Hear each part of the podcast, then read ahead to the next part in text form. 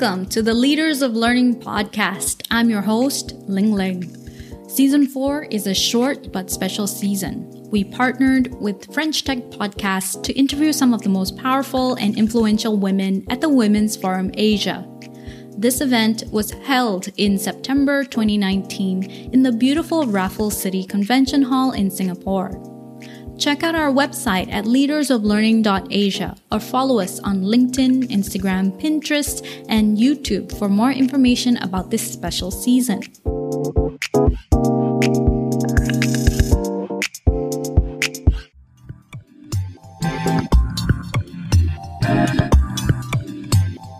Through the years, we are seeing more women in non traditional industries rising up to become top management.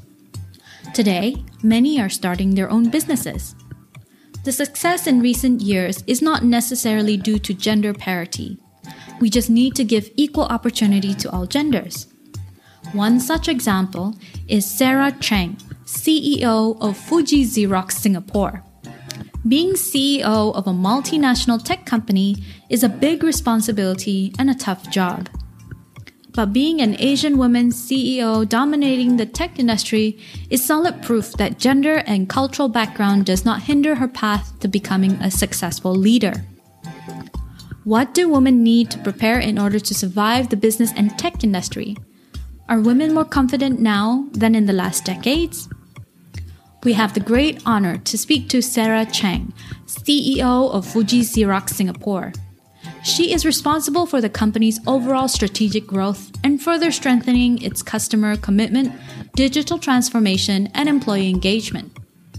She brings with her 25 years of experience in general management, business development, and consulting. Sarah is a veteran in building teams and organizations, as well as establishing collaborative leadership models in large companies.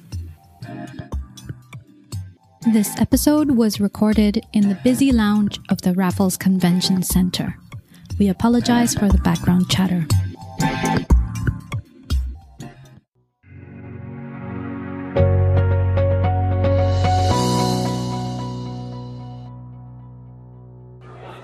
Hello, my name is Ling Ling, and we're here at the Women's Forum Asia uh, right here in Singapore. And today we have a very special guest, Sarah Chang, CEO of Fuji Xerox Singapore. Welcome, Sarah. Thank you, Lin Lin. Good morning. Thank you for the opportunity. Thank you for being with us today. You just got off the panel called Embracing Humility When AI Meets with Emotional Intelligence. And that was such a lovely panel. what a. Great subject. Were, yeah, it was, it was, uh, I love the diversity of the people on the panel. And you brought so much of a good perspective when it comes to this topic, too. So I enjoyed it. I enjoyed it. I enjoyed listening to you guys. Yeah. Uh, so let's dive in into our questions, which is like you have a rich experience as a female leader in the tech industry, from your days in Teradata to today in Fuji Xerox. In in that time and space, do you see any difference in gender diversity between your days in Teradata and today in Fuji Xerox? Uh, huge huge. Um, I think the uh, uh, in terms of uh, uh, by the way, let me give you a little bit uh, data points. Right in the techno in high tech industry today, we have five percent of the CEOs are female. Overall, in STEM industry, we're talking about between 22 to 28 percent globally by country, right? And I believe the time when I started doing data analytics with with the Teradata, uh, we had very few. I was the, I was the only industry consultants in Europe. I was in Europe at the time. Uh, and then later on, I brought that business back to Asia. I was the only sales director uh, in Asia for that. So it is uh, getting much better. And what I see today also, I'm very encouraged, is the number of young female entrepreneurs. You know, when I started career, I think most women are thinking about working for a stable, large multinational company so we can travel around and we have a long career path. But today, I saw so many, I see so many young women. They are so brave. they are so energized and they're so bold and they take their fate into their own hand. Uh, in technology, I see a lot of uh, female uh, technology technologists that uh, owns and uh, start their own business. I think that's a fantastic movement. Oh yeah, that's such a huge difference between wanting a stable career because you know you want stability for your family and for yourself, and yeah. to become someone who's an entrepreneur, and yeah, that requires and, a lot of and courage and risk taking. I, I really yeah. admire that. I, I never had that uh, gut. but I'm sure in your position as a woman leader in tech, you do have to take risk. And taking risk is probably one of the greatest fears of women. And you spoke about fear in the panel just now. So, can you share some of your thoughts of what are some of today's barriers or fears to achieving maybe gender parity in the tech industry? It's a big subject, but if I may just talk about fear, uh, I think I'd like to bring back to self confidence. I think, you know, as uh, uh, female professionals, as young little girls, uh, we need to condition and we need to grow our self confidence because if you believe you can do anything, then you can do it in anywhere and you can do it in any jobs, right? Um, personally, curiosity has been my personal motto since I was 15. I left my family when I was 15 and I left my country when I was 22.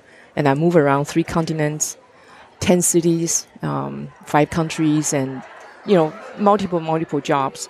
And I always move around from, you know, from finance to sales to consulting, uh, to product management, uh, and then to account management, and then to business development, and then to general management.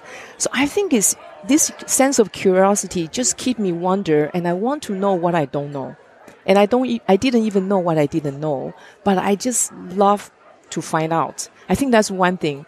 I, I look at me and you know my classmates and my friends. I have this insatiable um, curiosity and I want to go to places I've never been and I want to be with people that they're different from me.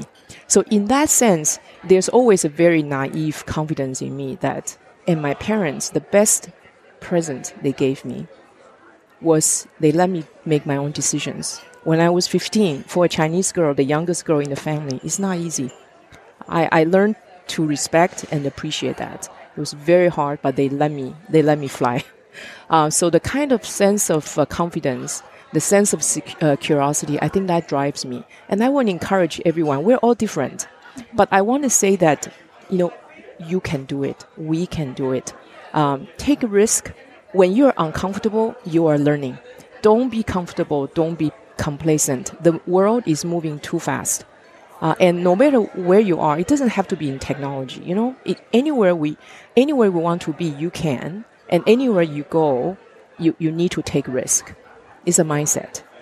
I can complete to completely relate to what you say when it comes to confidence and curiosity because I myself am a very curious person, which is I Great. just why I've become a podcaster because exactly. I have the opportunity to interview people like you and learn from them and speak to so many amazing people. Oh, you know the podcast is the best the best discovery for me last month. I didn't use this before. And then my friend asked me, are you using podcast? I said, what is that? And then he showed me how to do this. I tell you, this opens such a Pandora box for me. I'm learning, I'm learning language. I'm learning Italian. I am learning, uh, the AI.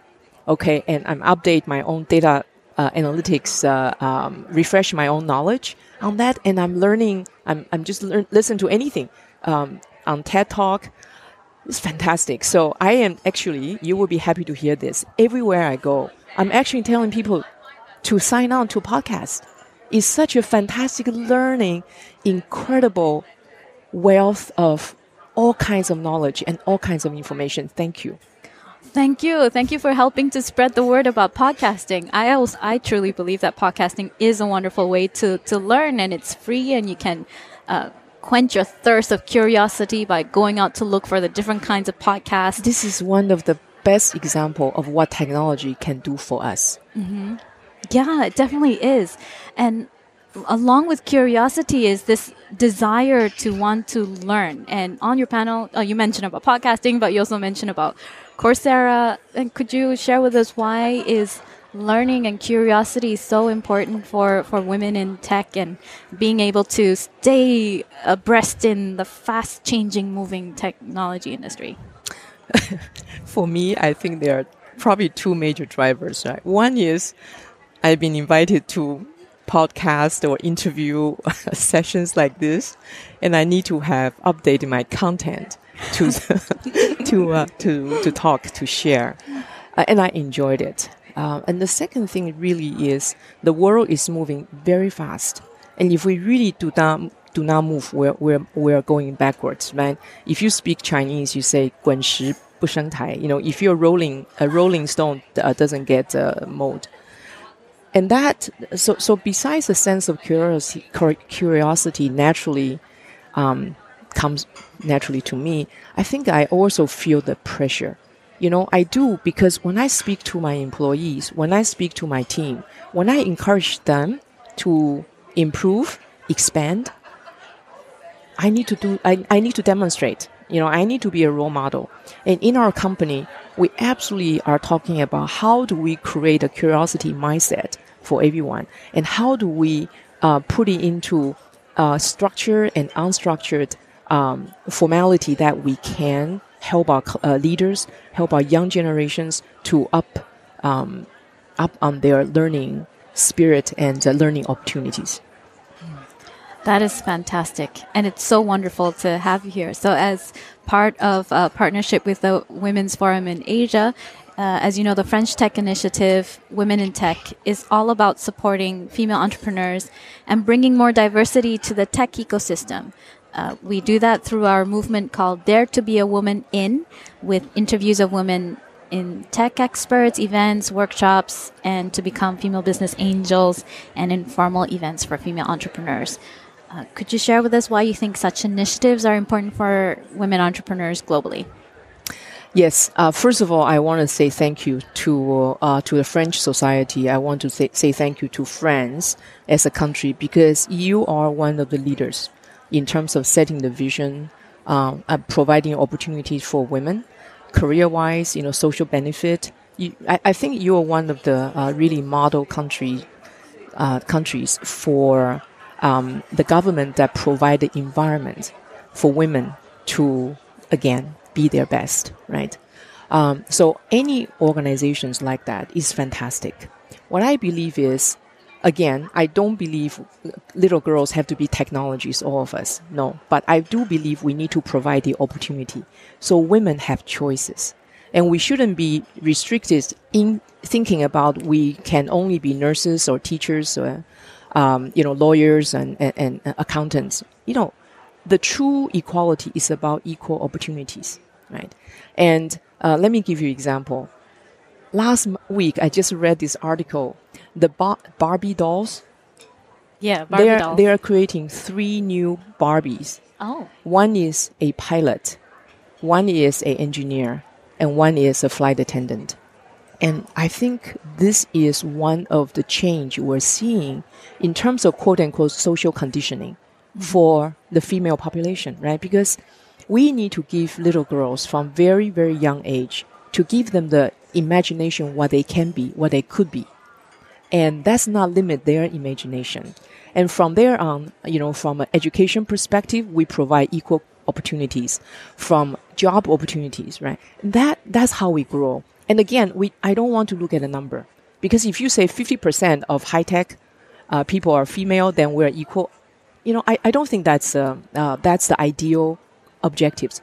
Again, equal opportunities and we in- equipped women little girls the condition, the society, the support, the encouragement that they can choose whatever they, whatever they want to be. Oh, that is so lovely. Equal opportunities for girls for who they want to be. And I'm sure some of our listeners are women who are very, very talented and aspire to be more than how society has con- conditioned them to be. So what would your advice be for these talented women who, ex- who aspire to become a leader in tech such as yourself? Um, thank you. I let me just share um, my my personal uh, experience. I think for us, you know, in uh, probably my experience, you know, is more limited to uh, multinational companies and mostly American companies until my current employer being a Japanese multinational. Um, so I, I do want to um, apologize if if the the scope is a bit narrow, but I hope it also apply to entrepreneurs right? Um, I think for uh, to to really be uh, moving, I don't want to say successful, right? It's because success is a very elusive word. I want to say that if you have an objective you want to reach, um, for for a female professional. Number one, dare to be different. When I started my job, I was in the U.S. I worked for Procter Gamble, one of the toughest uh, corporate America and one of the best training ground. So I was one of the very few Asian female. And when I went uh, my my second job, I was in Europe. Again, people pe- people in the company. I, I joined a high tech company. They thought I was a new tea lady from China, right? So I would say dare to be different, right? I know that whatever I say, whatever I do, being an Asian female in in the States or in uh, in Europe, people remember me. People notice me. People pay attention to me. So what I do is I I take full advantage of that and I want people to remember me. And I build my personal brand from every interactions. So this becomes, you know, quite a good advantage for me because people, again, our senior management remember me after they saw me in certain situations. So I, and, and even that, it also shows your confidence, right? So that's the first one, dare to be different and take advantage uh, of being different. Angela Merkel said that if a man wears same blue suit for three days, nobody's going to say anything if I wear the same dresses for, for, for, for two days, people are talking about it. And I said, go, Angela, wear a red dress, wear a pink dress. That's be different. Then people see you, people follow you, people listen to you, give your point of view. The second one is about ask for what you want. Nobody's going to come and ask. Don't, don't wait for your boss and say you're ready to be promoted. Okay. So when I first started my career in high tech, I was um, I was actually in sales, and then our company bought uh, Teradata, the data mining, data warehousing company. And I said, mm, that's very interesting. So I like to go in there, but most people have a consulting background going into the data analytics field. So I went to see the head, uh, uh, the leader of the consulting organization. So I said, Bob, you don't know me, but this is my background. I'm willing to learn. Here's my credential. When you have an opening next time, I would really appreciate if you could consider me. Eight months later, he called me and I started a job as a consultant in the data analytics environment, right? You ask for it. Um, and then I said, I'd like to go international because at that time I was in the US. I said, I'd like to go international because my background and my tie with Asia. Then I get a job to run the Asia Business Development Organization. So you need to understand what you, what is your strength, what do you want, your capability, your inspiration and you ask for it. Number three, I would say that find a mentor. It doesn't have to be woman. It doesn't, you know, it, it, it can, it doesn't matter. But you find someone experienced, someone have a coaching mentality, someone can, you can ask any questions with, without needing to sugarcoat. Uh, and someone can show you the, the, the, especially in the multinational companies and probably for entrepreneurs. You know, I know that, you know, the financing, you know, the, the, the big world out there, find a mentor. Yeah, it's, it's very, very important. Last one I would say is what we do here in Women's uh, Forum, networking. Networking. If I had, uh, if I wanted to do something differently when I was younger, I would say I would have started networking sooner. In the past, networking sounds like a, so such a, a, pretentious word. It's like, okay, you pretend to be want to be my be my friend, and actually you're trying to see if I, you know, if I can offer you a job or you know make you a connection. It's really not like that. It really is not. Through networking, I met so many friends, uh, and then we have a, a, a safe network that we can share. Especially in Singapore, you know, the the corporate environment is very tight. And now through Women's Forum from last year, I have a core group of, of girlfriends, and we have very uh, and some of us are in insurance, banking, you know, high tech. It really doesn't matter. But as a senior man- management, actually sometimes can be very lonely, and this becomes a friends that you know we can talk about some of the tough environment or tough decisions that we have to make uh, at work. It's, it's it's fantastic, and through that network, you meet more people, right? So build your network as soon as possible. Those are really, really wonderful advice for women who aspire to be leaders. And what, what I'm going to take away from this is exactly what you say about networking, because I find networking, uh, well, actually a little bit anxious because you have to go up to people and introduce yourself and then sort of like do a mini pitch. Oh, this is what I do, but it's so uncomfortable to do it. And now thinking back in my own career, I wish I had done networking much earlier on. And it's not really never too late Never too late, no. And if I'd done it earlier, I would have had a greater core of friends to be able to rely on. It's not just about pitching my business, is to have that group of people that you can rely on if you need anything. And also in the corporate world, actually, the senior, the more senior you go, the the job, the, the career opportunity actually comes more from a word of mouth. So it, it really is, is very important. Yes. Thank you so much, Sarah, for taking the time to join us today. I really received some golden nuggets from you. You're very welcome. Thank you. Thank you. That was Sarah Chang, CEO of Fuji Xerox Singapore. We just spoke about developing the next generation of Asian female leaders in tech.